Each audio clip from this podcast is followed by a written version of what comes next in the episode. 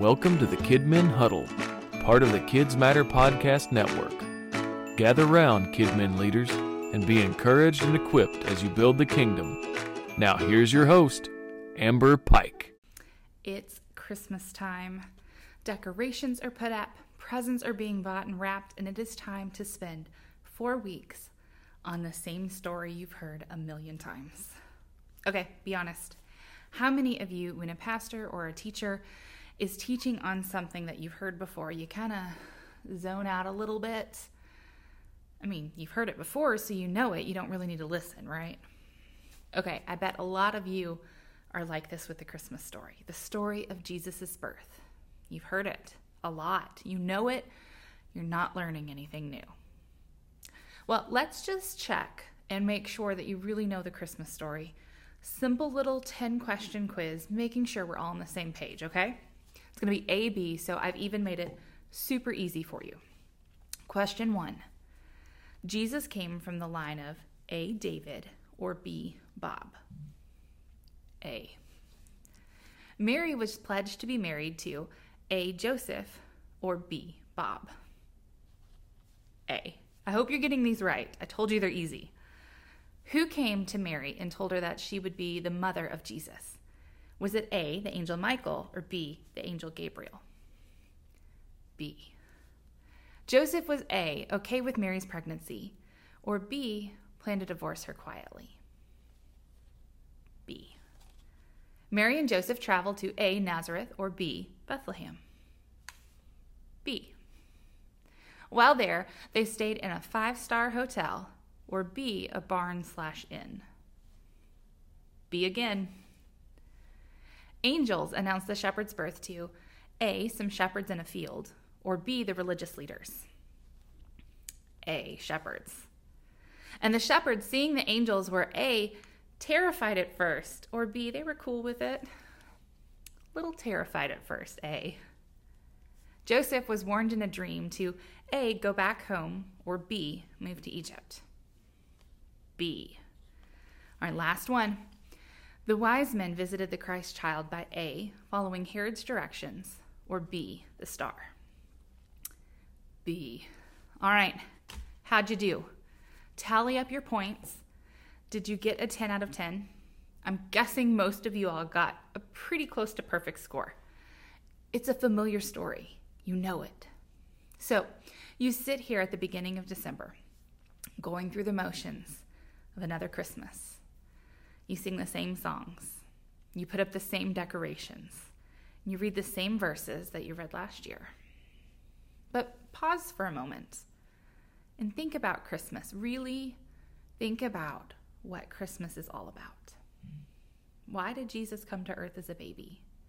Babies are born every day, and yes, they are cute and cuddly and definitely worthy of celebrating, but babies are born every day. Well, without the why of Jesus' birth, the importance of it isn't really there. Because Christmas doesn't start with a baby in a manger. You have to go back, like way back, all the way to the beginning. Genesis 1 1 In the beginning, God created the heavens and the earth. God created this perfect paradise for his special creations, us, to live in. There was no sickness, no sadness, no death. There was no sin. Adam and Eve got to walk with God until one day they disobeyed and they ate the forbidden fruit. And in that instant, man's relationship with God was broken. Sin entered the world, and we were forever separated from God. And there was nothing that humans could do, there's nothing we can do to right this wrong, to restore our relationship with God. But God, in His omniscience, He wasn't surprised. He had a plan. And right there in Genesis chapter 3, verse 15, He tells the very first promise of how He's going to fix the sin problem. He's going to send someone who will defeat sin. He's going to send Jesus. So years began to go by, and God would speak through his prophets, and he would tell them about the promised Messiah, the Savior. Over the course of thousands of years, hundreds of prophecies, of promises would be made about the coming Savior. He would be from the line of David. He would be born in Bethlehem of a virgin. He would be called Emmanuel. He would be the Son of God.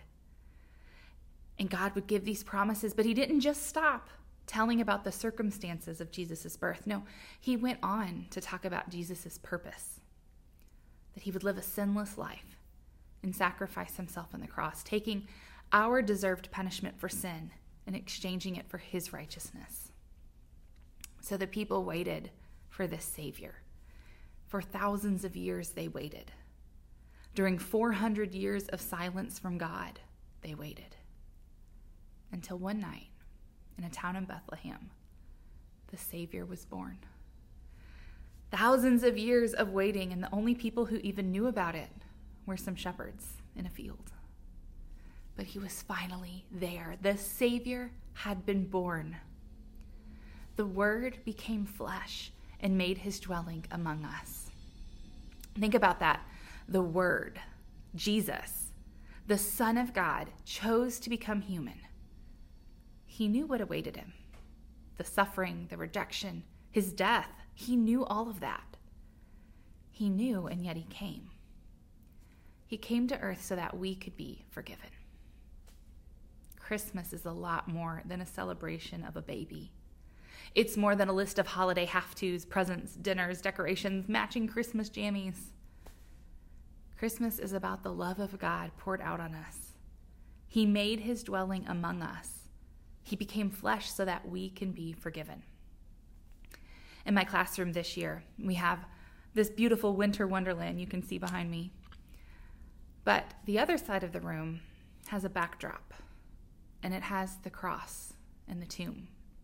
And on Sunday, when the kids saw it, they were a little confused. They're like, Miss Amber, it's not Easter, it's Christmas. Because why would I put the cross and the tomb, which we associate with Easter, in my Christmas decorations?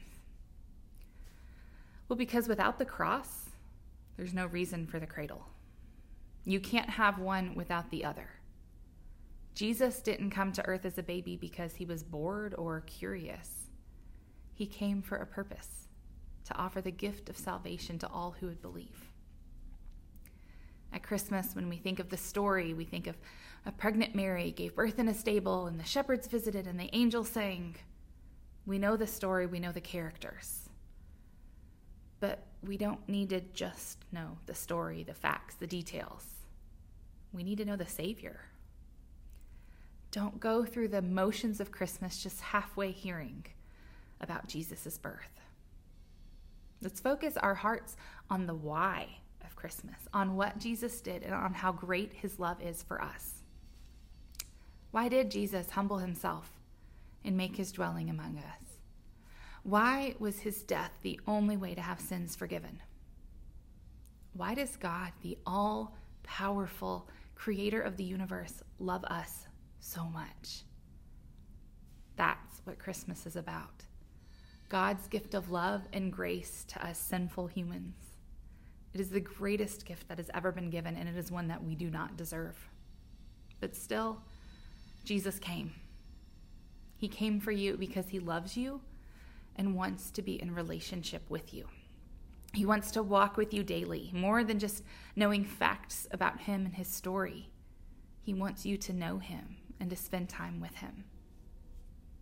So, as we prepare for Christmas, remember that it's not just a story about a baby, it's a celebration of Jesus' love for you. God became flesh and made his dwelling among us to save us.